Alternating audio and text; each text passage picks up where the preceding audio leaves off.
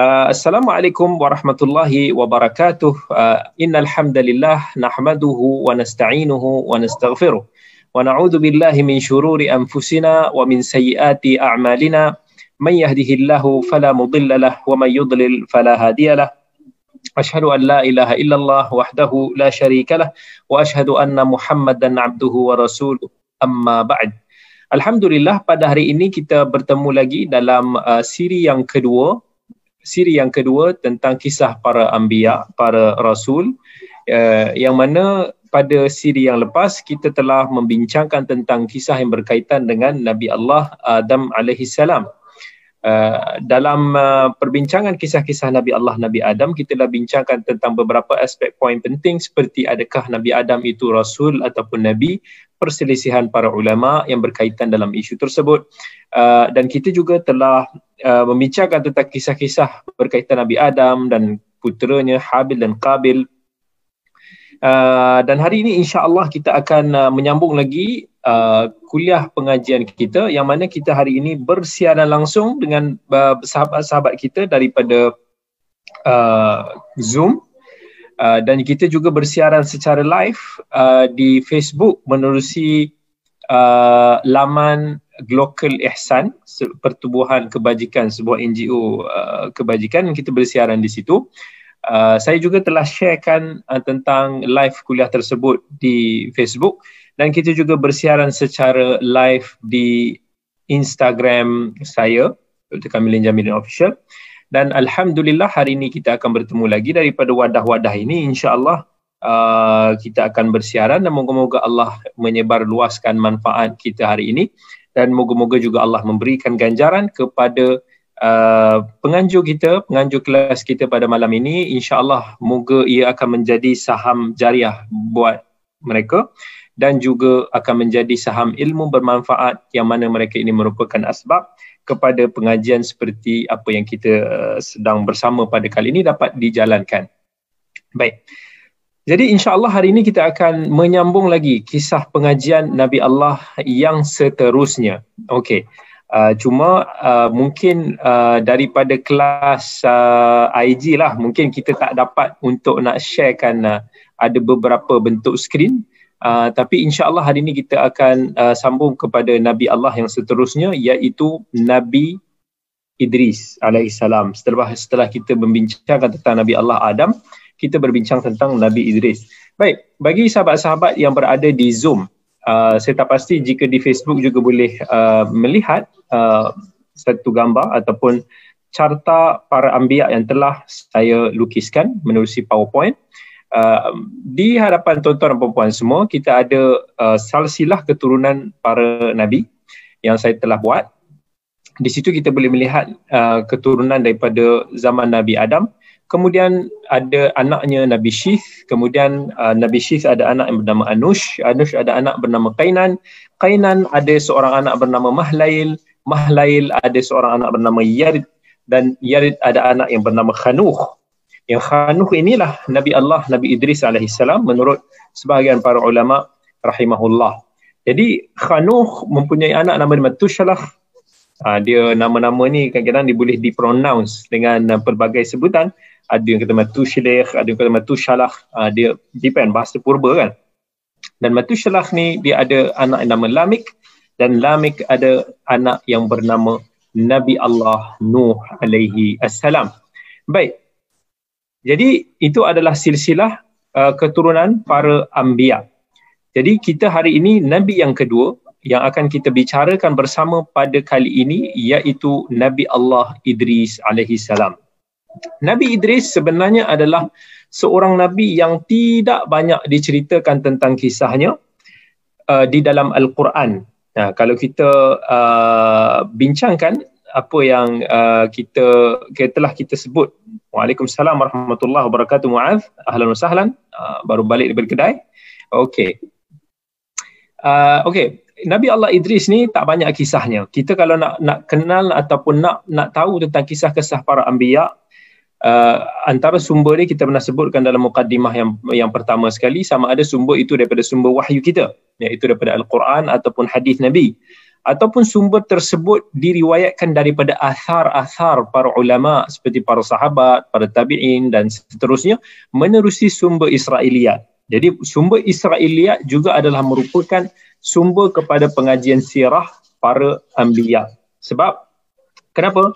sebab dalam sumber-sumber Israiliyat seperti yang di, di, diceritakan di dalam uh, apa nama kitab-kitab Yahudi ataupun Nasrani ada mengandungi kisah-kisah para nabi sebab kita berkongsi daripada sudut kita ini adalah agama samawi iaitu agama yang berasalnya diturunkan kepada para anbiya dan rasul tetapi kemudian uh, apabila mereka telah melakukan tahrif ataupun penyelewengan maka di situlah Allah Azza wa Jalla mencela mereka. Tetapi dalam agama kita tidak salah untuk nak kita menggunakan sumber Israiliyat tetapi dengan ada kaedah-kaedah dan syaratnya. Uh, seperti sumber Israiliyat Nabi SAW kata hadithu an bani Israel wala haraj. Ceritakanlah sampaikanlah daripada bani Israel tak ada masalah. Tetapi kat situ ada guideline dia. Apa yang yang tiada sanggahan daripada agama kita daripada syariat kita maka di situ terletak tentang keharusan untuk kita meriwayatkan kisah-kisah tersebut uh, manakala yang bertentangan yang ada kemungkaran daripada sudut-sudut kisah itu maka ia akan diperjelaskan dan juga ia telah di, dicantas oleh uh, para ulama dan para sejarawan Islam baik jadi kat sinilah kita tengok banyak sumber-sumber Israel yang diriwayatkan juga dalam kitab-kitab tafsir. Kita akan mendapati kitab-kitab tafsir seperti tafsir Imam At-Tabari, uh, tafsir Ibnu Abi Hatim dan ramai lagi para mufassirun yang mereka menyebut tentang kisah-kisah Israiliyat. Jadi uh, saya tidak bersetuju dengan pandangan mereka yang seolah-olah menyahkan uh, Israiliyat ini uh, secara total sehingga melihat Israiliyat ini satu sumber yang langsung tidak boleh dipakai.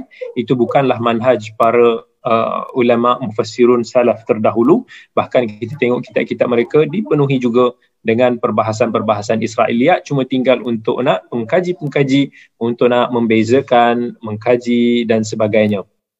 Itulah apa yang diajar oleh guru kami Syekh Dr. Musa Aida Tayyar uh, ketika uh, saya dulu belajar di uh, Universiti uh, Riyadh King Saud Riyadh um, dalam subjek uh, usul tafsir bersama dengan beliau. Baik.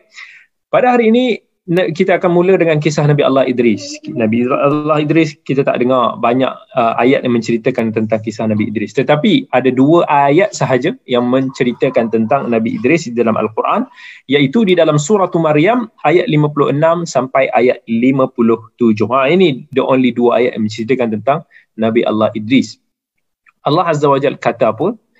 Firman Allah wadhkur fil kitab Idris innahu kana siddiqan nabiyya wa rafa'nahu makanan aliyya.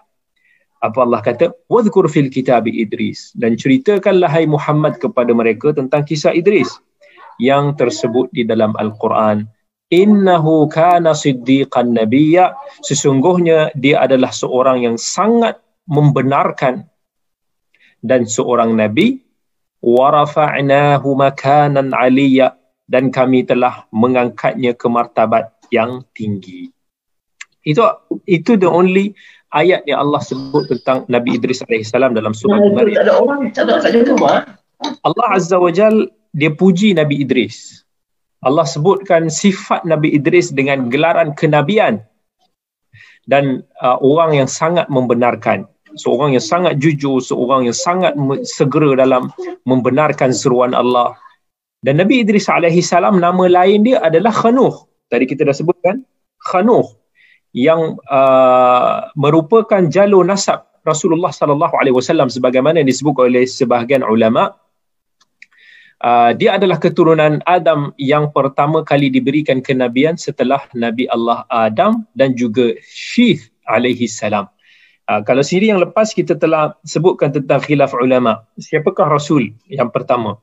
Walaupun seba- sebagai ulama mengatakan rasul yang pertama itu Nabi Nuh alaihi salam yang kita um, akan dengar kisah Nabi Nuh selepas ini yang mana Nabi Nuh datang selepas daripada Nabi Idris.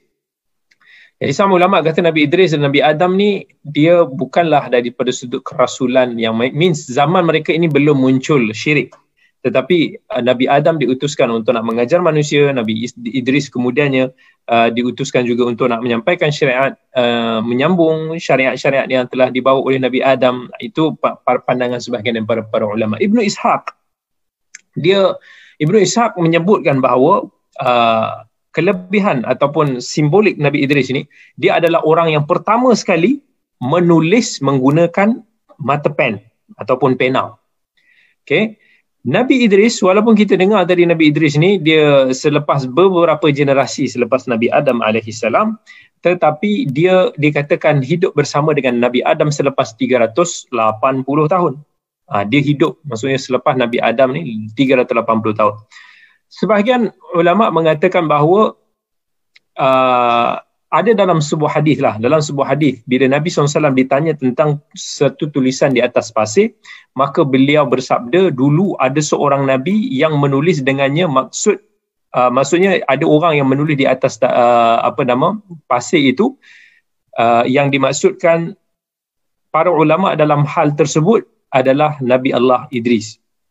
Dan kemudian Allah kata warafa'nahu makanan aliyah dan kami telah mengangkat Nabi Idris ini ke satu martabat yang tinggi iaitu sebagaimana yang telah disebutkan dalam sebuah hadis uh, riwayatkan Bukhari dan Muslim ataupun As-Sahihain menerusi hadis kisah Nabi yang sedang melakukan Isra dan Mi'raj Nabi sallallahu alaihi wasallam merentasi ataupun melintasi Nabi Nuh yang berada di langit keempat. Okey.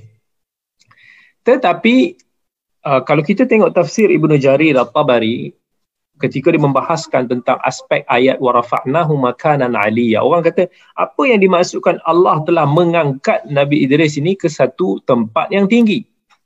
Okey. Uh, jadi Ka'ab apa nama dia ada jawab. Dia kata is uh, sebab ada Ibnu Abbas dia pernah bertanya kepada Ka'ab la'allahu mungkin Ka'ab al-Ahbar yang banyak mengambil daripada sumber-sumber Israeliat. Ka'ab kata, sesungguhnya Allah telah mewahyukan kepada Idris, setiap hari aku mengangkat amalanmu ibarat amalan semua keturunan Adam AS. Mungkin orang yang dimaksudkan ialah orang-orang yang berada pada zaman dia. Dan aku ingin engkau, Allah kata, aku ingin agar engkau menambah amalanmu maka kekasihnya daripada kalangan malaikat datang kepada Nabi Idris dan berkata sesungguhnya Allah telah mewahyukan kepada aku begini dan begitu. Maka berikanlah alasan kepada malaikat maut agar aku dapat menambahkan amalan. Maksudnya Nabi Idris kata uh, bagi tahu kepada malaikat maut jangan cabut nyawa aku dulu. Biarlah aku tambah lagi amalan uh, yang dikehendaki Allah Azza wa Jalla jadi malaikat tersebut pun uh, dibawa Nabi Idris diletakkan pada kedua sayapnya dan dia naik ke langit. Uh, bila sampai ke langit keempat bertemu dengan uh, malaikat maut yang masa itu tengah bersandar. Jadi malaikat yang bersama dengan Nabi Idris uh, dia pun uh, apa nama dia pun bagi alasanlah kepada malaikat maut dengan apa yang Nabi Idris pesan maksudnya jangan cabut dulu nyawa uh, Nabi Idris ni. Malaikat pun tanya, malaikat maut tanya, mana Idris? Malaikat yang bawa Nabi Idris tu kata dia berada di atas belakang gua ni.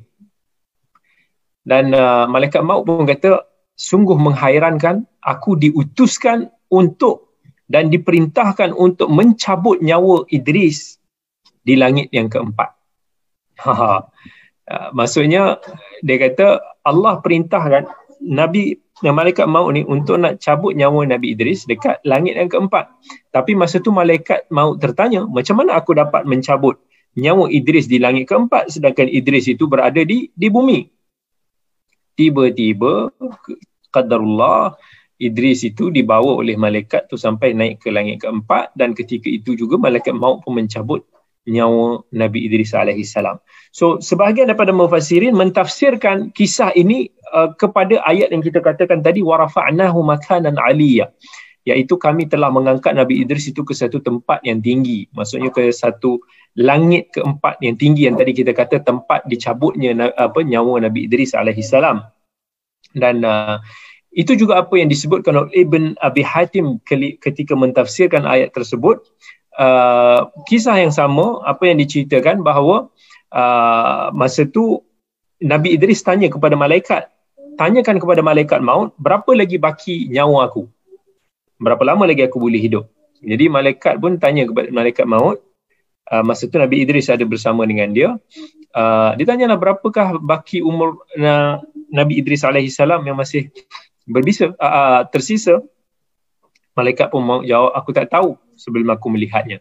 Maka bila malaikat melihat sisi uh, apa nama sisa umur Nabi Idris Malaikat maut pun kata sesungguhnya engkau bertanya kepada seorang yang umurnya hanya tersisa sekelip mata lagi.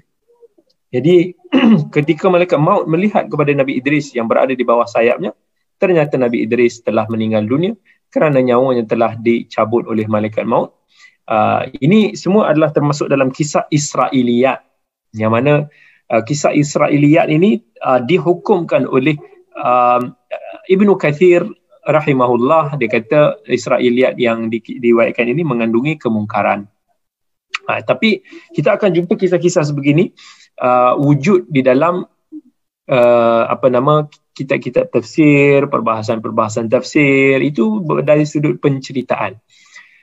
Okey. Uh, jadi itu uh, itu antara kisah Nabi Allah uh, Idris alaihi salam. Tapi ada juga sebahagian para para ulama mentafsirkan ayat wa rafa'nahu makanan aliyya dan kami telah mengangkatnya ke martabat yang lebih tinggi. Uh, Hasan al-Basri dia kata maksudnya Nabi Idris telah diangkat uh, ke pernah diangkat ke syurga. Nah itu itu juga sama-sama riwayat yang kita uh, taklah boleh pastikan sama ada kesahihan riwayat tersebut betul ataupun tidak. Uh, tetapi itulah apa yang dikisahkan tentang kisah Nabi Allah uh, Idris alaihissalam. Kisahnya tak banyak. Uh, kisahnya tak banyak. Tetapi itulah uh, sedikit kisah yang boleh kita ketahui tentang Nabi Allah Idris alaihissalam. Baik.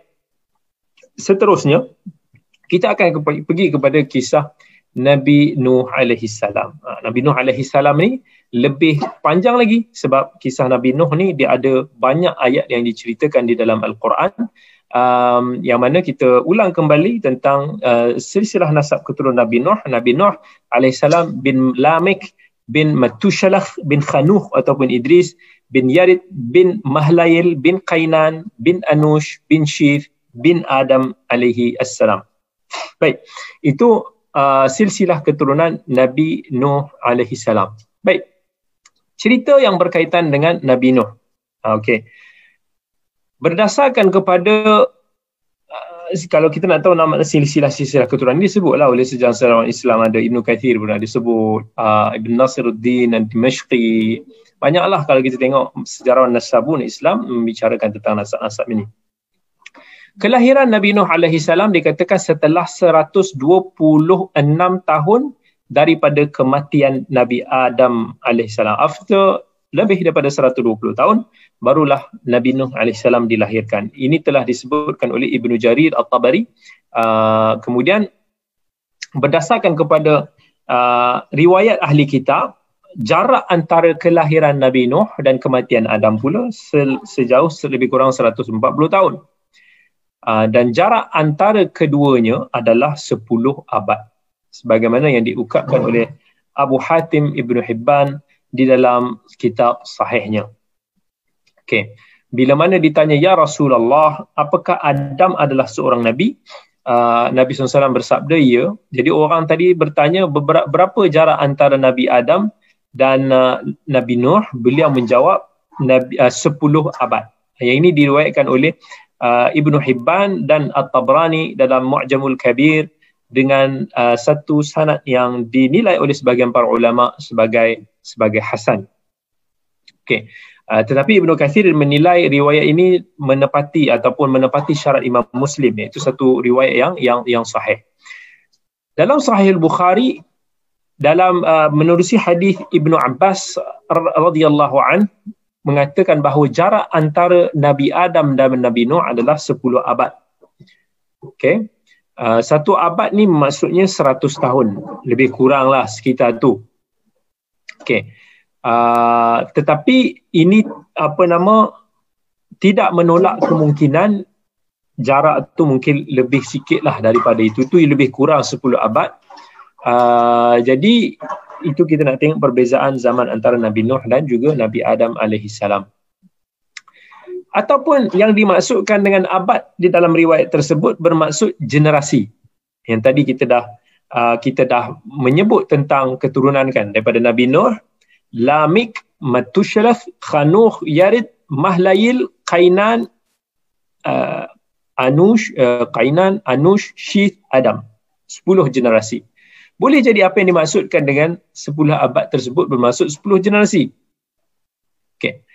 Uh, bila Nabi SAW kata khairul quruni qarni thumma alladhina yalunahum thumma alladhina yalunahum sebaik-baik kurun adalah kurun aku yang aku hidup di zamannya itu ini kemudian adalah mereka yang datang selepas daripadanya nah, maksudnya Nabi gunakan perkataan kurun kurun itu dengan bermaksud sebaik-baik generasi. Generasi aku iaitu generasi sahabat, kemudian generasi yang seterusnya. Secara umum, Nabi Nuh alaihi salam diutuskan oleh Allah Azza wa Jal ketika manusia telah mula menyembah tagut, berhala. Kan Allah kata dalam Quran kana nasu ummatan wahidah fa ba'atha Allahu an-nabiyyina mubasysyirin wa mundhirin manusia dulu merupakan satu umat yang satu, yang bersatu di atas agama Allah. Kemudian bila mana manusia sudah mula berselisih, ada yang sudah mula uh, menyelewengkan syariat Allah, ketika itulah Allah mengutuskan para rasul, para nabi.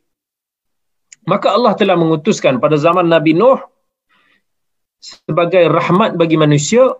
Dan Nabi Nuh alaihi salam adalah rasul pertama yang diutuskan kepada penghuni bumi merupa adalah salah satu daripada pandangan ulama yang kita kata rasul yang pertama adalah Nabi Allah Nuh.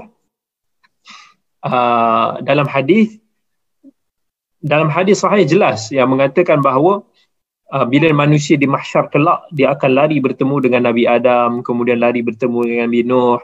Dikata kepada Nabi Nuh manusia kata anta awwalur rusul. Kamu adalah awal rasul yang diutuskan kepada manusia. Para ulama berbeza pandangan tentang umur Nabi Nuh ketika diutuskan oleh Allah. Ada yang mengatakan umur Nabi Nuh berusia lim, uh, 50 tahun ketika mana dilantik sebagai seorang rasul. Ada juga yang mengatakan 350 tahun. Ada yang kata 480 tahun. Uh, pandangan ini telah diungkapkan oleh Ibn Jarir At-Tabari. Ha, pandangan yang ketiga tadi itu dinukilkan daripada Ibn Abbas. Allah menyebut kisah Nabi Nuh alaihi salam uh, dalam pelbagai surah yang mengambung yang merangkumi beberapa plot-plot kronologi-kronologi dalam pelbagai surah dalam suratul A'raf, dalam suratul Yunus, dalam surah Hud, dalam suratul Anbiya, dalam surah Al-Mu'minun, surah Syu'ara, surah Al-Ankabut, As-Safat, suratul Qamar. Kisah lebih kurang 8 surah yang mana Allah menceritakan tentang kisah Nabi Allah Nuh alaihi assalam. Baik. Uh, now kita akan membacakan sebahagian kita akan pilih satu uh, dua surah yang panjang sikit menceritakan tentang kisah Nabi Allah Nuh alaihi salam uh, eh hmm, okay uh, sebelum kita akan mulakan apa nama uh, sebelum kita akan mula memperincikan tentang kisah Nabi Nuh alaihi salam. Yang pertama sekali dalam al-Quran Allah menceritakan tentang kisah uh, surah Nuh. Ada surah Nuh sendiri. Boleh bukaan dalam uh, juzuk 29 ada surah Nuh alaihi salam. Apa Allah kata? Inna arsalna a'udzu billahi minasyaitonir rajim إنا أرسلنا نوحا إلى قومه أن أنذر قومك من قبل أن يأتيهم عذاب أليم Allah kata sesungguhnya kami telah mengutuskan Nabi Nuh kepada kaumnya untuk berikan peringatan kepada kaumnya sebelum datang kepada mereka azab yang pedih. Qala ya qaumi inni lakum nadhirum mubin an i'budullaha wattaquhu wa ati'un. Nabi Nuh pun menyeru, wahai kaumku sesungguhnya aku ini diutuskan kepada kamu untuk nak memberikan peringatan yang terang lagi nyata supaya kamu bersembah kepada Allah dan bertakwa kepadanya dan taatilah kepadaku. Yaghfir lakum min dhunubikum wa yuakhirukum ila ajalin musamma. Inna ajalallahi idza jaa la yuakhkhar. Law kuntum ta'lamun Nabi Nuh kata supaya Allah ampunkan kamu sebahagian daripada dosa-dosa kamu dan berikan kepada kamu kehidupan yang tidak terkena dengan azab. Sampailah kepada satu tempoh yang telah ditetapkan. Maka segeralah bertakwa segeralah beribadah kepada Allah sebelum ajal yang tak dapat ditangguhkan. Kalau kamu mengetahui hakikat ini tentulah kamu akan segera beriman قال رب إني دعوت قومي ليلا ونهارا فلم يزدهم دعائي إلا فرارا apa Nabi Nuh kata aku berdoa wahai Tuhanku siang dan malam aku telah berdakwah kepada kaumku tetapi seruan aku tidak memberikan sedikit pun faedah kepada mereka selain daripada menambahkan mereka ini melarikan diri daripada melarikan diri daripada aku وإني كلما دعوتهم لتغفر لهم جعلوا أصابعهم في آذانهم واستغشوا ثيابهم واستغشوا ثيابهم وأصروا واستكبروا استكبارا Allah kata dan sesungguhnya tiap-tiap kali aku menyeru mereka beriman supaya engkau mengampunkan dosa-dosa mereka mereka menyumbatkan telinganya dengan jari masing-masing dengan berselubung dengan pakaiannya berdegil penuh ingkar dan sombong serta bersikap melampau ثم إني دعوتهم جهارا ثم إني أعلنت لهم وأسررت له وأسررت لهم إسرارا kemudian aku telah menyeru mereka dengan terang-terang dan selain itu aku berulang-ulang kali menyeru kepada mereka secara beramai-ramai dengan berterus terang dan menyeru mereka sesu, apa nama secara, lagi secara perseorangan dan perlahan-lahan فقلت استغفروا ربكم إنه كان غفارا يرسل السماء عليكم مدرارا ويمددكم بأموال وبنين ويجعل لكم جنات ويجعل لكم أنهارا apa atau apa kata Nabi Nuh alaihi salam pohonlah ampun kepada Allah mintalah istighfar kepada Allah sesungguhnya dia adalah maha pengampun yursilis sama dan dialah yang menghantar kepada kamu hujan lebat rezeki yang mencurah-curah kepada kamu. Wa yumdidkum bi amwalin wa banin. Dan dia yang telah telah membanyakkan harta-harta kamu. Telah mengurniakan anak-anak yang ramai kepada kamu. Telah memberikan kepada kamu kebun-kebun tanaman. Dan telah memberikan kepada kamu sungai-sungai yang mengalir. Malakum la tarjuna lillahi waqara. Wa qad khalaqakum atwara. Kenapa kamu tak menghargai kebesaran Allah padahal sesungguhnya dia telah menciptakan kamu dengan kejadian yang berperingkat-peringkat. ألم تروا كيف خلق الله سبع سماوات طباقا وجعل القمر فيهن نورا وجعل الشمس سراجا والله أنبتكم من الأرض نباتا ثم يعيدكم فيها ويخرجكم إخراجا والله جعل لكم الأرض بساطا لتسلكوا منها سبلا فجاجا peringatan Nabi Nuh kepada kaumnya. Apa Nabi Nuh? Takkah kamu tahu kamu fikirkan bagaimana Allah telah menciptakan tujuh langit yang bertingkat-tingkat dan dia yang telah menjadikan bulan sebagai cahaya dan telah menjadikan matahari sebagai lampu yang terang berderang. Dan Allah telah menumbuhkan kamu hidup daripada benda-benda asal daripada bumi dengan satu peningkatan pertumbuhan yang sempurna. Kemudian dia akan kembalikan kamu semula ke bumi setelah ataupun ke dalam tanah setelah kamu mati dan mengeluarkan kamu daripadanya untuk dihidupkan kembali supaya dihitung amalan-amalan untuk diberikan ganjaran ataupun balasan. Dan Allah telah menjadikan bumi ini kepada kamu sebagai hamparan supaya kamu melalui jalan-jalan yang luas kepadanya. قال نوح رب إنهم عصوني واتبعوا من لم يزده ماله وولده وول ما لم يزد ماله وولده إلا خسارا Tapi Nabi Nuh ni dia merayu kepada Allah. Dia kata, wahai Tuhanku sesungguhnya mereka telah menderhaka kepada aku dan mereka telah menurut orang-orang yang kaya yang banyak harta benda daripada kalangan mereka. Mereka tak bertambah benda ini semua melainkan kerugian wa makaru makran kubbara dan mereka telah melakukan satu komplot konspirasi tipu daya rancangan yang amat besar jahatnya untuk nak menggulingkan Nabi Allah Nuh وقالوا لا تذرن آلهتكم ولا تذرن ودا ولا سواعا ولا يغوث ويعوق ونسرا ketua-ketua kabilah kaum pada zaman Nabi Nuh ni dia hasut orang ramai dia kata jangan kamu tinggalkan tuhan-tuhan kamu jangan maksudnya jangan kamu tinggalkan berhala sembahan wad suwa' yaghuth ya'uq nasr ha, yang ni kita akan ceritakan sebentar lagi daripada mana datang berhala-berhala ni berhala ini wujud dah pada zaman Nabi Allah Nuh alaihi salam وقد أضلوا كثيرا ولا تزد الظالمين إلا ضلالا dan sesungguhnya pemuka-pemuka VVIP kaum Quraisy eh, kaum Nabi Nuh ketika itu telah menyesatkan kebanyakan umat manusia janganlah engkau wahai Tuhanku menambahkan orang-orang yang zalim itu melainkan kesesatan jua. Nabi Nuh pun dah mula rasa fed up dah, dah mula rasa kecewa مما خطيئاتهم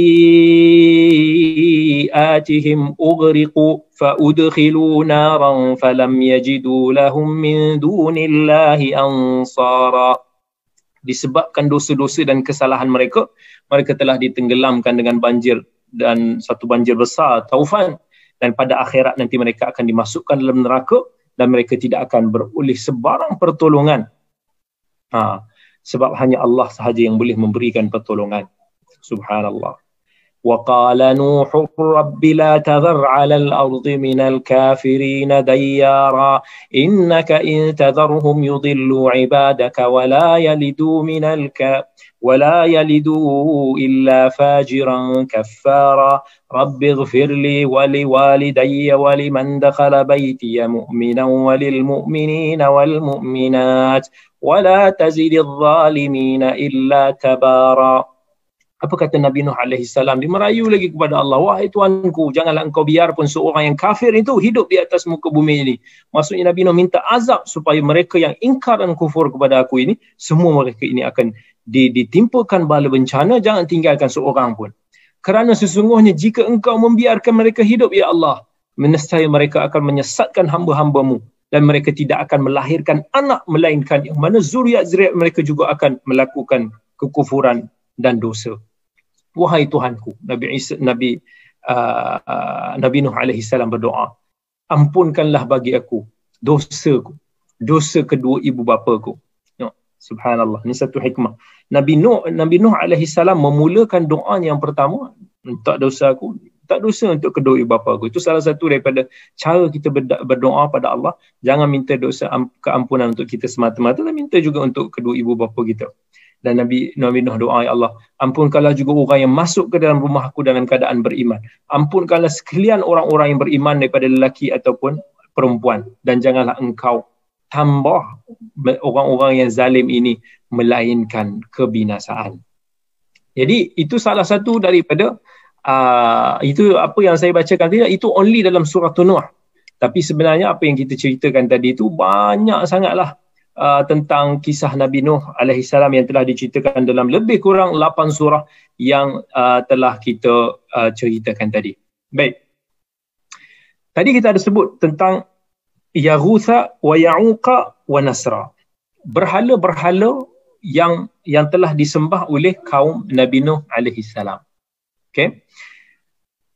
Ibnu Abbas radhiyallahu an uh, meriwayatkan ataupun menyebut bahawa nama ini adalah nama-nama orang saleh daripada kalangan Nabi Nuh. Ketika mereka meninggal, maka syaitan telah membisikkan kepada kaum tersebut untuk nak membuat patung dalam majlis-majlis yang dulu biasa mereka gunakan. mereka memberikan nama patung-patung tersebut dengan nama-nama orang saleh tersebut mereka pun melakukannya dan pada waktu itu patung-patung tersebut masih belum disembah hanya, hanya dibuat macam satu monumen satu patung ataupun tugu peringatan.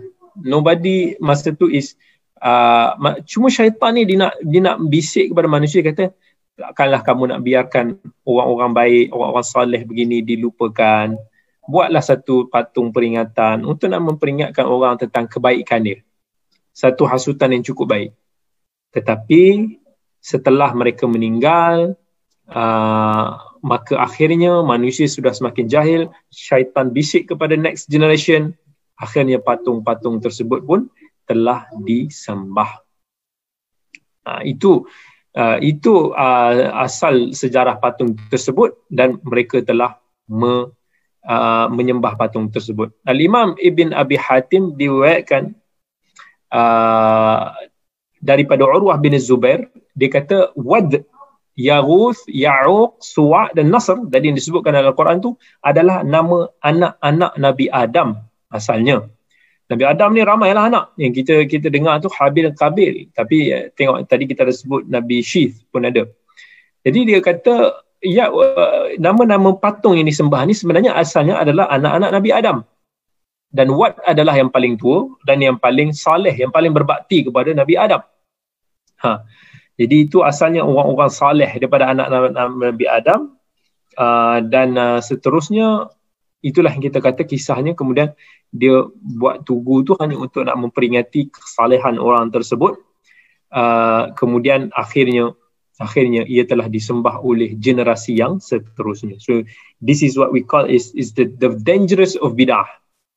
So jangan sesekali untuk kita mengabaikan uh, tentang aspek uh, apa nama bid'ah ini kerana daripada bid'ah ini dia boleh membawa ke arah benda-benda yang yang syirik. So hati-hati dalam perkara ini. So kesimpulannya patung-patung ini telah disembah oleh sekelompok manusia pada zaman tu. Uh, di, jadi kemudianlah masa itulah Nabi Nuh AS diutuskan untuk nak menyeru dan berdakwah kepada masyarakat kaumnya supaya mereka ini tidak tidak tersesat, tidak berterusan sesat. Okey. Hmm. Kemudian is uh, apa nama Nabi Nuh alaihi salam ni dia uh, seorang nabi yang yang fasih, yang tegas, yang bijaksana, sabar dalam kata-kata dia.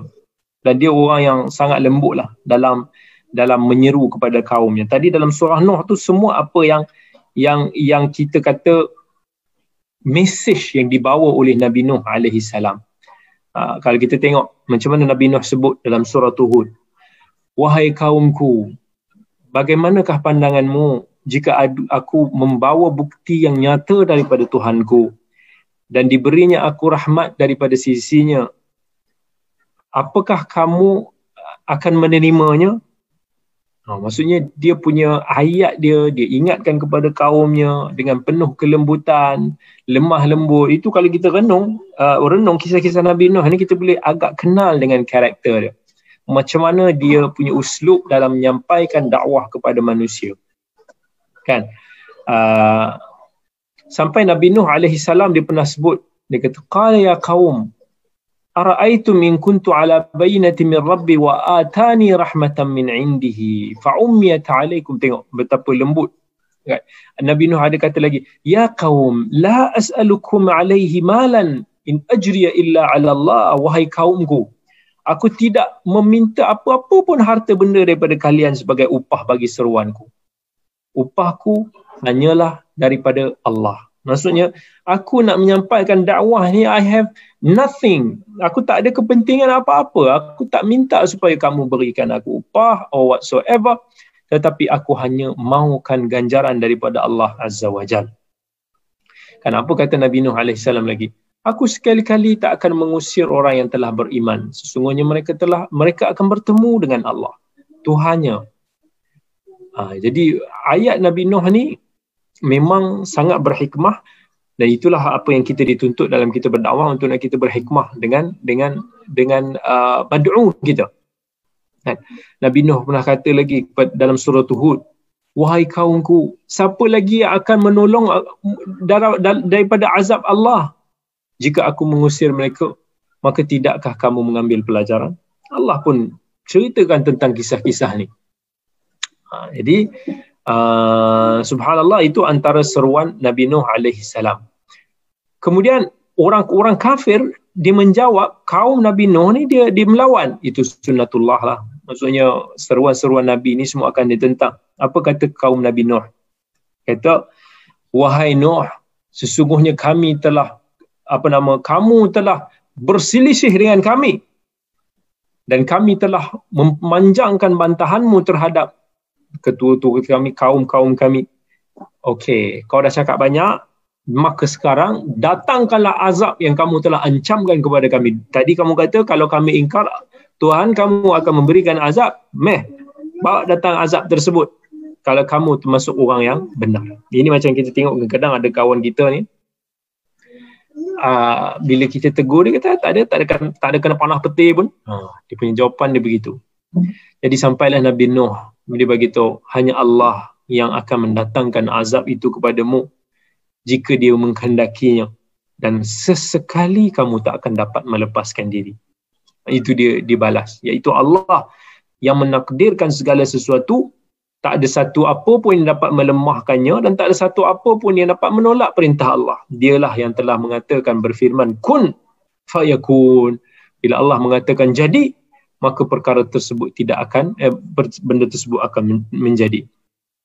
Nabi Nuh kata lagi dan tidaklah bermanfaat kepadamu nasihat aku jika aku hendak memberi nasihat kepadamu.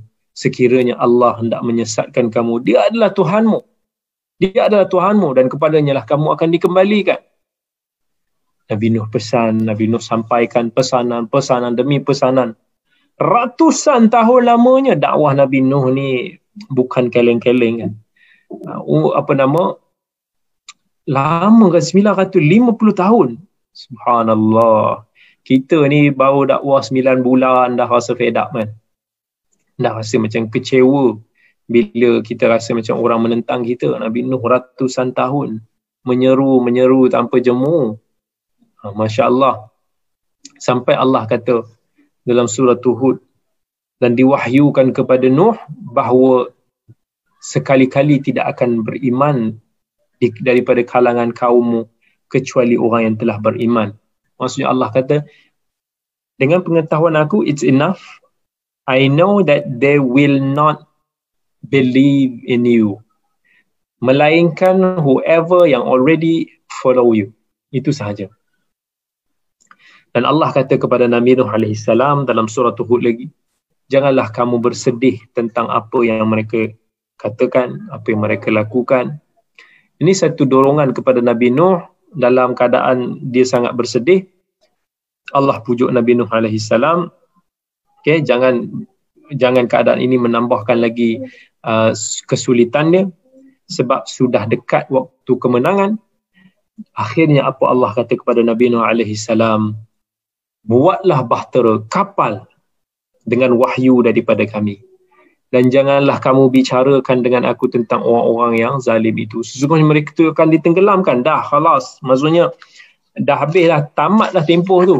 Mereka semua akan ditenggelamkan. Now, build uh, what we call it in ark ataupun apa kita kata bahtera ni kan saya pun tak tahu English dia ark ke ork ke tapi dalam bahasa Arab dipanggil sebagai safina uh, safina boleh jadi sampan boleh jadi satu uh, kapal ataupun bahtera yang besar masa tu Nabi Nuh dah berputus harap lah dah rasa putus asa dah rasa sangat kecewa uh, jadi Allah kata kepada Nabi Nuh alaihi sesungguhnya telah datang ketetapan janji daripada kami.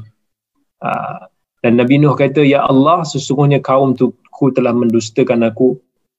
Maka buatlah satu keputusan sekarang antara aku dan mereka, selamatkanlah aku dan orang-orang beriman yang bersama denganku. Masa itulah Allah suruh Nabi Nuh buat, buat satu bahtera yang sangat besar yang belum, belum pernah ada yang semisal dengannya dan Allah telah beritahu kepada Nabi Nuh alaihi salam sekarang ni akan datang tak lama lagi azab Allah yang tak dapat nak dihindarkan dan tak ada siapa yang boleh tarik balik dah. Ha, boleh jadi masa tu Nabi Nuh ada rasa kesian sikit pada kaum dia bila tahu yang mereka semua akan diazab. Tapi Allah Azza wa Jalla dah kata dah dah habis dah. Kamu dah tak payah cakap, mereka itu semua akan di di di diazab oleh Allah. Allah kata dalam surah Hud ayat 37, janganlah kamu berbicara dengan aku lagi tentang orang yang zalim itu, sesungguhnya mereka itu akan ditenggelamkan dah. Maksudnya tak payah nak merayu dah lah. Mujuk aku untuk nak selamatkan mereka. Mereka semua ni akan ditenggelamkan. Maka Nabi Nuh pun mulalah buat bahtera. Uh, bila mana uh, kaum-kaum dia datang kepada Nabi Nuh, mereka akan mengejek dia. Ni kisah-kisah ni, apa yang kita cerita ni ada disebutkan dalam surah Hud alaihissalam. Dia orang polokkan, kata macam ni gila, apa hal pergi buat kapal besar-besar macam ni.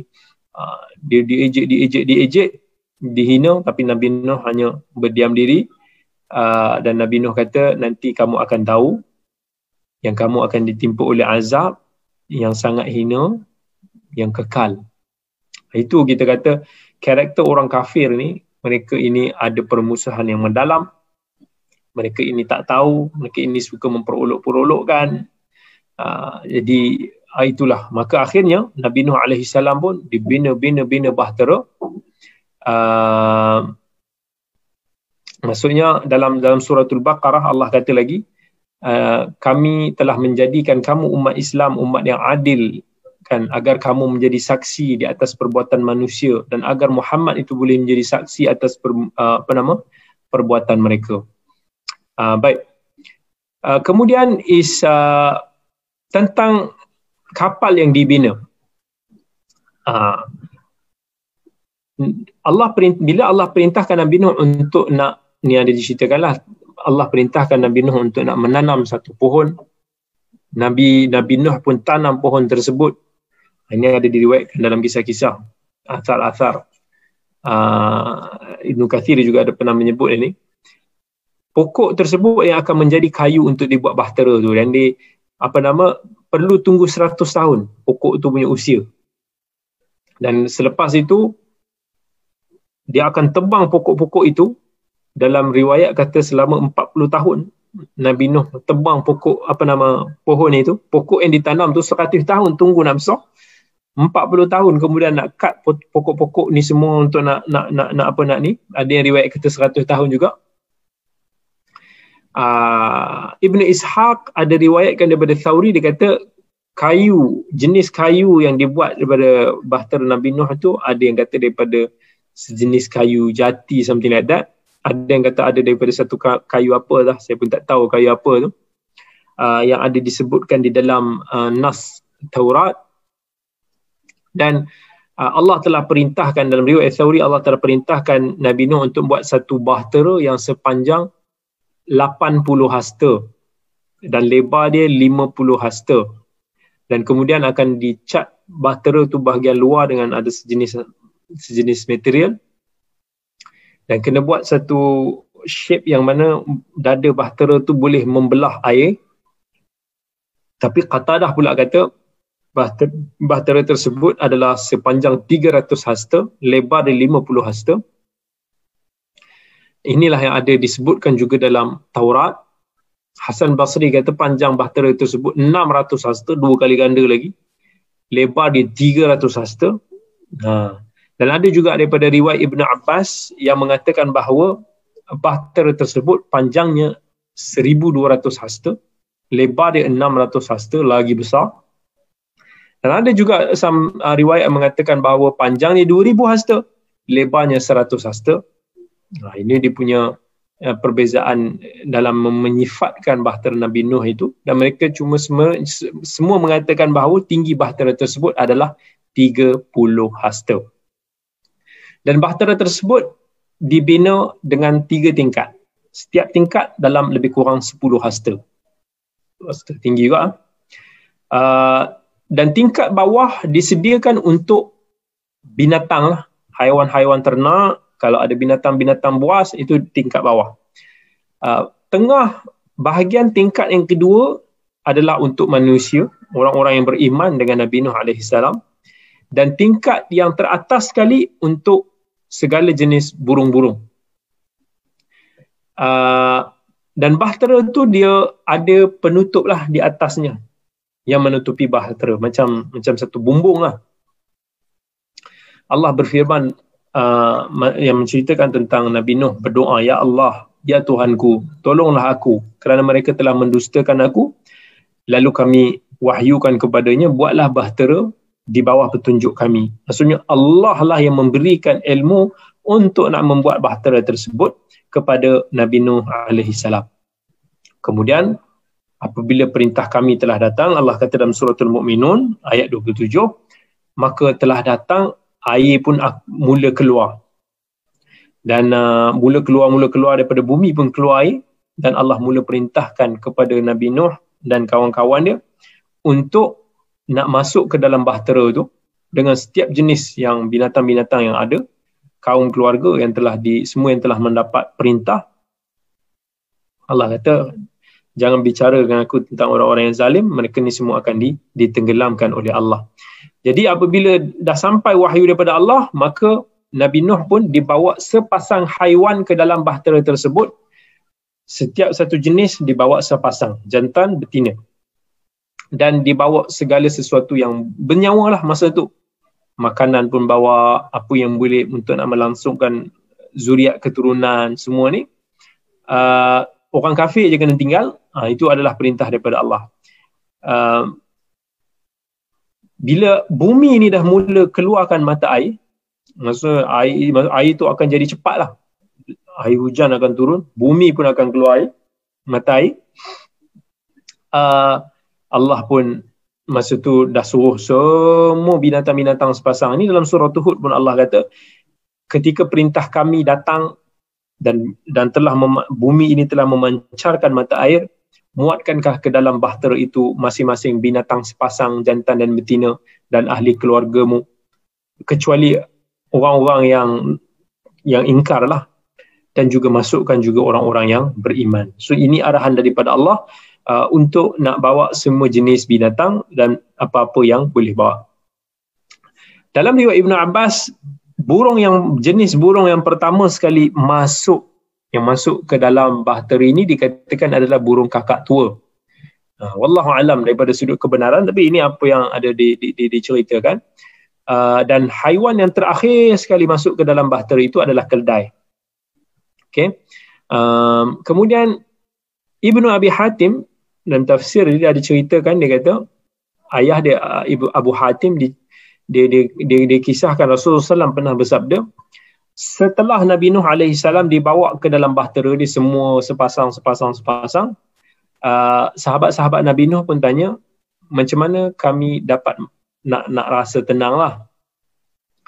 Uh, macam mana pula binatang-binatang maksudnya macam mana nak semua nak rasa aman macam mana kita manusia nak rasa aman kalau ada singa? Ha. Maksudnya binatang ni sentiasa dia akan ada fight, fight, fight lah. Ini makan binatang ni kan dia masukkan singa, singa makan kambing. Jadi itu telah merosakkan keamanan di dalam kapal ni. Jadi Allah pun turunkan satu penyakit sejenis penyakit demam something like that dan penyakit itulah yang pertama kali diturunkan ke bumi uh, dan kemudian mereka mula mengeluh sebab ada tikus dia kata tikus ni dah rosakkan makanan dan harta benda kami maka ini, ini ceritalah maka Allah mengilhamkan kepada singa untuk bersin uh, maka bila dibersin terkeluarlah kucing daripada singa tersebut dan tikus tu pun sembunyi daripada kucing tersebut. Tapi riwayat ini tak sahih lah. Ha, riwayat ini tak sahih. So ini saya cuma cerita uh, riwayat yang diriwayatkan oleh Ibnu Abi Hatim dengan satu riwayat yang daif. Ha. So itu uh, singa boleh bersin lah jadi jadi jadi kucing. jadi uh, Nabi Nuh pun uh, tinggal dengan orang-orang yang beriman dalam bahtera ini dalam satu masa yang panjang. Uh, dan riwayat Ibnu Abbas kata jumlah orang yang beriman ni dalam 80 orang je termasuk kaum wanita. Ka'bil Ahbar diriwayatkan jumlahnya sekitar 72 orang.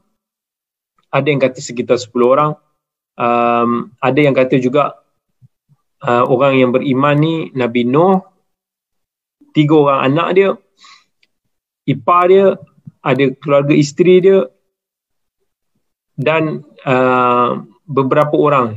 Uh, so tak ramai sebenarnya daripada kalangan manusia daripada daripada kalangan orang beriman dan keturunan keluarga Nabi Nuh alaihi salam. Nabi Nuh pun cakap ya Allah selamatkanlah aku dan orang-orang mukmin yang bersama dengan aku. Uh, some riwayat kata jumlah orang yang selamat cuma tujuh orang sahaja di dalam bahtera tersebut. Okay. Kemudian isteri Nabi Nuh alaihi salam adalah isteri ataupun ibu kepada anak-anak Nabi Nuh. Siapa anak Nabi Nuh? Ham, Sam, Yafith dan Yam. Ataupun ahli kitab dipanggil Yam ni sebagai Kanaan. Ha, Kanaan ni adalah anak Nabi Nuh yang yang ingkar lah dalam Quran kan ada cerita tentang kisah apa nama anak Nabi Nuh yang dia tak mau ikut masuk dalam bahtera itu kan An ataupun disebut juga sebagai An. Um, isteri Nabi Nuh AS meninggal sebelum terjadinya ribut taufan ni. Uh, ada juga yang kata dia, dia di antara yang tenggelam sama-sama uh, sebab dia kufur kepada uh, Nabi Nuh AS uh, ada juga daripada kalangan ahli kitab yang kata Nabi Nuh, isteri Nabi Nuh juga antara yang yang telah masuk Islam yang mana mereka ni ikut ke dalam bahtera. Um, ada berbagai version lah dalam dalam riwayat tersebut dan Nabi Nuh kata dalam surah Nuh, Ya Tuhanku, janganlah engkau biarkan seorang pun di antara orang-orang kafir itu tinggal di atas bumi. Nabi Nuh minta dan kemudian Allah kata apabila kamu dan orang-orang yang bersamamu telah berada di atas bahtera, ucapkanlah segala puji bagi Allah yang telah menyelamatkan kami dan orang-orang yang yang alim. Dan berdoalah ya Tuhanku tempatkanlah aku pada satu tempat yang diberkati dan engkau adalah sebaik-baik yang memberikan tempat. Jadi Allah perintahkan pada Nabi Nuh untuk nak puji Allah uh, yang telah menundukkan bahtera tersebut kepada Nabi Nuh sehingga akhirnya bahtera tersebut telah selamat kan? Uh, dan Allah pada awalnya diperintahkan orang beriman yang untuk nak berdoa supaya sentiasa uh, diberikan ketetapan kebaikan barakah sampai ke akhirnya. Dan uh, kemudiannya Nabi Nuh alaihi salam pun uh, follow apa yang telah diperintahkan oleh Allah azza wajal kemudian Allah turunkan hujan satu hujan yang sangat lebat yang dikatakan tidak pernah berlaku hujan selebat itu dan hujan itu macam satu gelombang yang sangat tinggi. Allah perintahkan bumi juga untuk nak keluarkan air yang memancut daripada bumi. Subhanallah kita boleh kita boleh kita boleh bayangkan suasana yang dahsyat pada masa itu. Sampai ahli tafsir dia kata bahawa ketinggian air itu ketinggian air itu mencapai 15 hasta di atas gunung yang paling tinggi di bumi katakan sekarang ni gunung yang paling tinggi di bumi kita tahu Everest. Sebab kita tak tahulah mungkin gunung tu gunung yang berada di sekitar Nabi Nuh. Tapi air tersebut 15 hasta lebih tinggi daripada itu. Tenggelam semua semua gunung-gunung yang paling tinggi ni. So ini ini apa yang disebutkan oleh ahli kitab lah ni sumber-sumber Israeliat. Dan ada yang kata uh, dia punya tinggi air tu mencecah sampai 80 hasta yang telah menutup semua permukaan bumi, dataran yang rendah ataupun yang tinggi, pergunungan ataupun apa sekalipun sampai tak ada satu makhluk hidup pun di muka bumi ini baik yang kecil ataupun yang besar. Kat situ mungkin uh, adalah beberapa persoalan macam mungkin uh, kita akan tertanya adakah manusia semuanya mati pada ketika itu kecuali mereka yang ada atas bahtera. Ataupun kawasan banjir itu hanya merangkumi kawasan Nabi Nuh alaihi salam. Maksudnya banjir itu naik di kawasan-kawasan sekitar tu tetapi tidaklah sampai merobekkan apa nama menenggelamkan keseluruhan bumi. Wallahu taala alam saya tak ada jawapan uh, dekat situlah. Uh, sebab manusia masa itu mungkin tak ramai sangat daripada Nabi Nuh sampai Nabi Adam ialah adalah dalam uh, 10 kurun uh, kan dalam 10 abad. Ada ramai juga tetapi tidak terlampau ramai. Jadi mereka yang beriman telah diselamatkan oleh Allah Azza wa Jal. Jadi dalam dalam Quran surah Hud Nabi Nuh dipanggil anak dia wahai anak aku ya budayyar kam ma'ana wa la takum ma'al kafirin. Wahai anak aku naiklah bersama dengan aku dan janganlah kamu menjadi orang-orang yang kafir. Tetapi anak dia bagi tahu qala sa'awi ila jabali yasimuni minal ma' ya wahai ayahku relax. Aku akan cari tempat perlindungan dekat gunung yang boleh melindungi aku. No problem. I will not get uh, apa nama ditenggelami oleh air tersebut. Nabi Nuh kata tak ada siapa yang boleh melindungi kamu hari ini. Tak ada siapa yang boleh apa nama terselamat hari ini daripada azab Allah. Tiba-tiba gelombang pun Allah kata dalam surah Hud tu didatang menghalang menjadi penghalang antara Nabi Nuh dan juga anaknya. Tenggelamkan anaknya maka akhirnya jadilah anak Nabi Nuh alaihi salam termasuk dalam kalangan orang yang ditenggelamkan ini kita kena faham sebab tu kita kena faham bahawa iman itu memang betul tak dapat diwarisi ha, tak semestinya orang itu dikatakan keturunan Nabi maka dia akan mengikut iman dan akhlak Nabi daripada keturunan dia. No. Tak semesti kita kata orang tu keturunan uh, misalnya Nabi Nuh alaihi salam anak dia keturunan dia zuriat direct dia tetapi kufur kepada dia. Tidak beriman. So sebab tu dalam Islam lebih mengutamakan perhubungan di atas dasar ukhuwah fillah.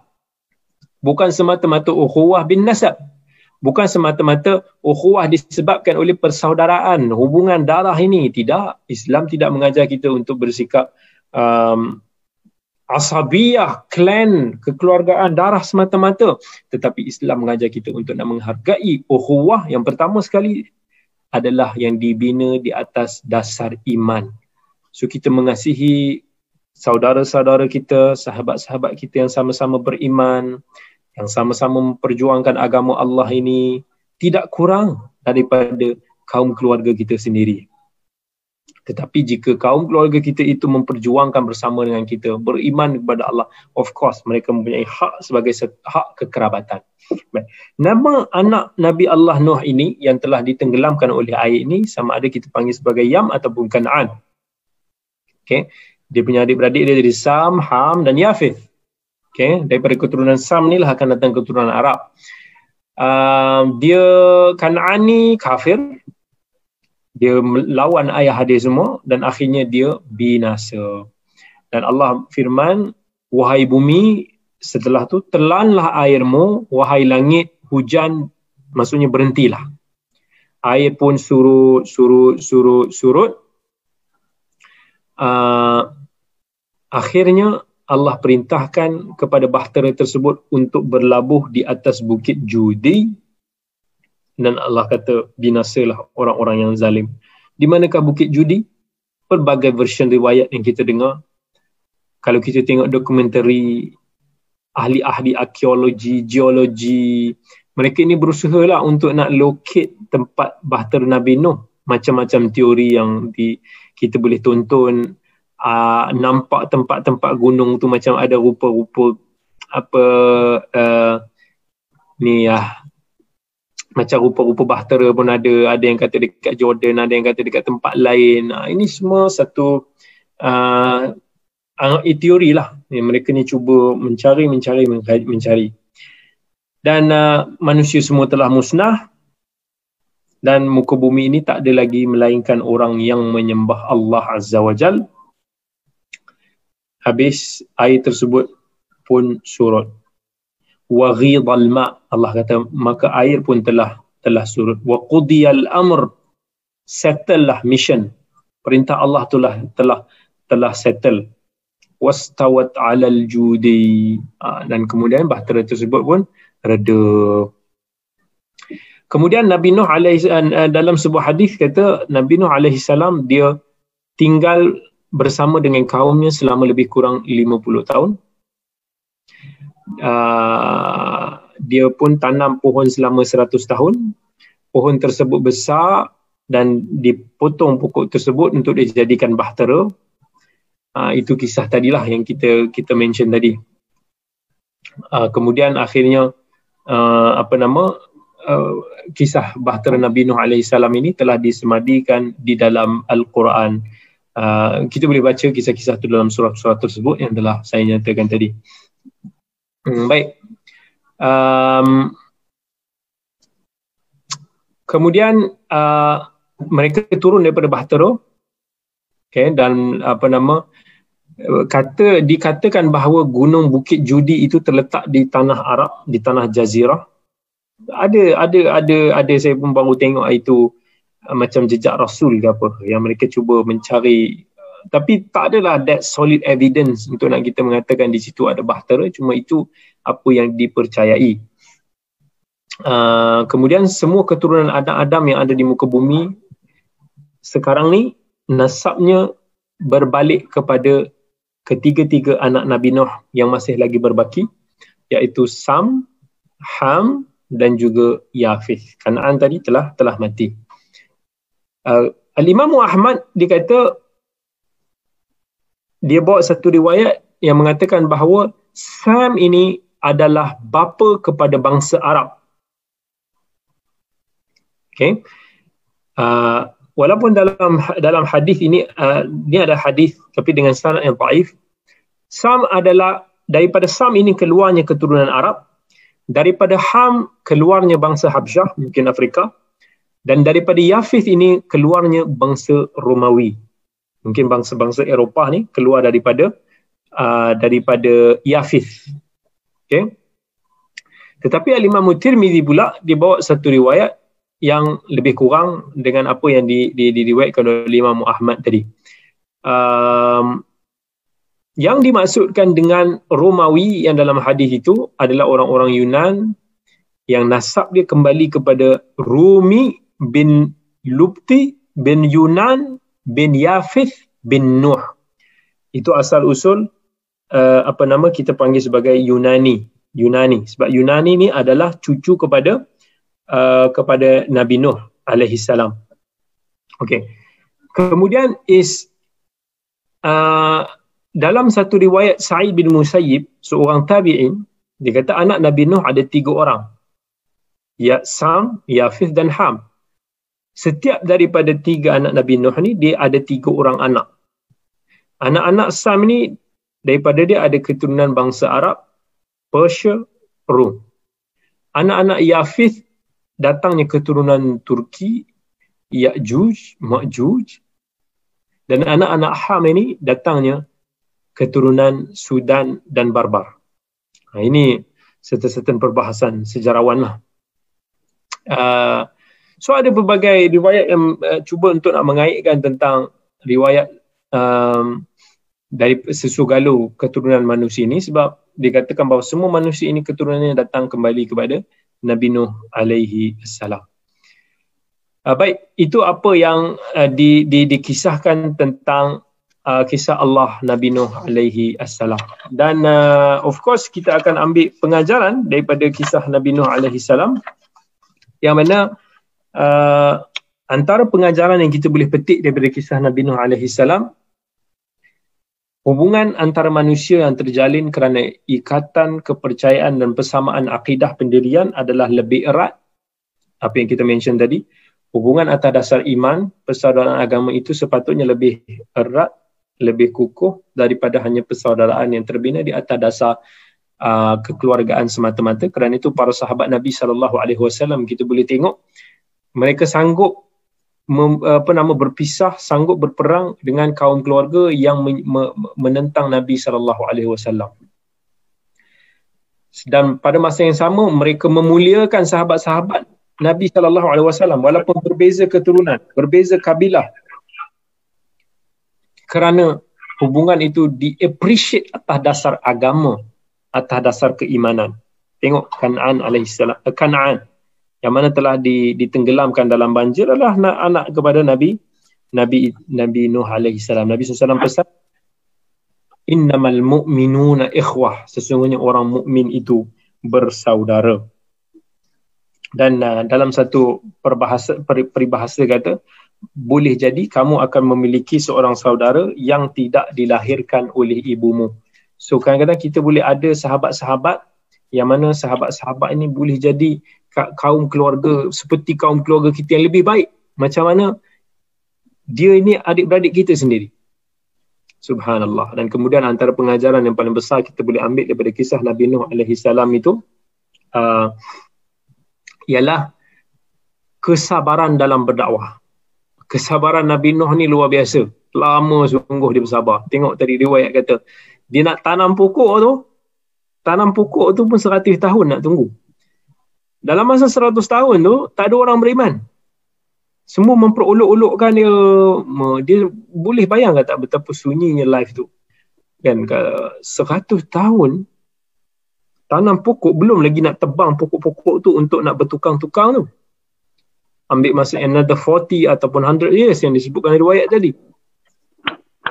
Lama sungguh berdakwah. Jadi dalam berdakwah ni kita kena bersabar, jangan cepat untuk nak menginginkan natijah. Jangan kita ingat oh aku dah buat sebaik mungkin, aku dah spend a lot, aku telah berusaha sebaik mungkin. Kenapa manusia ramai lagi masyarakat masih ramai lagi yang tak dengar nasihat kita, kawan-kawan rapat kita mungkin tak dengar nasihat kita. Bila kita teringatkan tentang perkara tersebut, ingat balik tentang kisah Nabi Nuh, maka insya-Allah kesabaran kita itu akan akan motivasi kita akan meningkat uh, kita akan bersabar dan sebab tu kita tahu mereka ini adalah rasul-rasul ulul azm rasul-rasul ulul azmi ini adalah uh, rasul-rasul yang diberikan ujian yang berat dalam sudut yang berbeza. Kita tengok Nabi Nuh ni uh, mungkin tak nampak tak didengar tentang ancaman-ancaman yang buruk sangat kepada Nabi Nuh. Uh, kita dengar tentang kisah Nabi Musa, ancaman nyawa yang dahsyat. Nabi Nuh ni last-last tu yang dalam surah tadi kata barulah kaumnya tiba-tiba nak cuba buat uh, konspirasi kepada dia masa itulah masa itulah Allah turunkan wahyu untuk nak selamatkan Nabi Nuh alaihi salam. Tapi Nabi Nuh ni diuji dengan satu tempoh yang kalau kita ya Allah boringnya lamanya. Boleh ke nak bertahan selama ni? Beratus tahun nak berdakwah tu. Kan kat 900 tahun lebih berdakwah. Subhanallah. Uh, jadi apalah sangat usaha kita masa yang kita telah spend uh, dalam dakwah ini yang sangat-sangat singkat. Ni baru je beberapa bulan baru je beberapa tahun. Jangan terus kita menginginkan natijah natijah dan hidayah itu milik Allah bayangkan orang beriman daripada kalangan Nabi Nuh alaihi salam paling ramai tadi kita baca riwayat dalam sekitar 80 orang ada riwayat 70 orang dan even riwayat yang kata 10 orang or less pun ada maksudnya Nabi Nuh alaihi salam ni tak tak ramai tapi subhanallah at least at least sebagai contoh dalam kelas uh, dalam kelas apa nama kita hari ini. Eli di Zoom kita ada 100 orang. Eli di di di di Facebook pun kita ada dalam 70 orang. Eh, di di IG kita dalam 70 orang di Facebook saya tak tak pasti ada berapa orang. Eli ini pun dah jumlah yang lebih ramai daripada umat-umat apa nama Nabi Nuh yang beriman. Subhanallah. Jadi kita bersyukur kepada Allah sampaikan agama Allah dengan penuh kesabaran uh, dan kemudian uh, sentiasa berdoa kepada Allah jangan putus harap hargai orang-orang beriman yang berada di sekitar kita.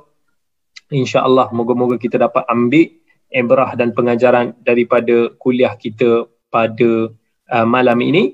Dan insyaAllah pada siri yang akan datang kita akan sambung lagi kisah Nabi yang seterusnya iaitu kisah Nabi Hud alaihi salam um, kemudian Nabi Saleh uh, dia ada setengah daripada para nabi ini kisah dia panjang ada separuh separuh daripada kisah para nabi ini dia lebih pendek depend on source riwayat yang kita ada semua. Antara kisah yang panjang Nabi Ibrahim antara kisah yang panjang Nabi Musa.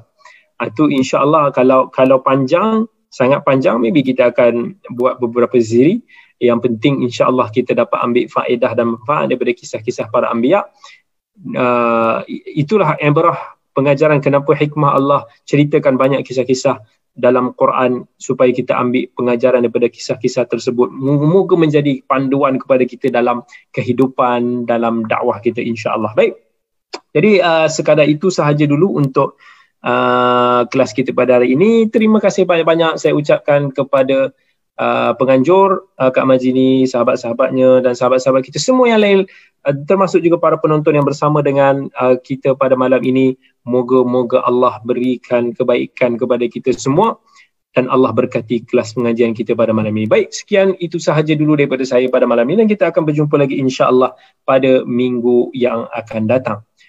Sekian dulu daripada saya. Aku lu qawli hadza wa astaghfirullahal azim li wa lakum. Wassalamualaikum warahmatullahi wabarakatuh.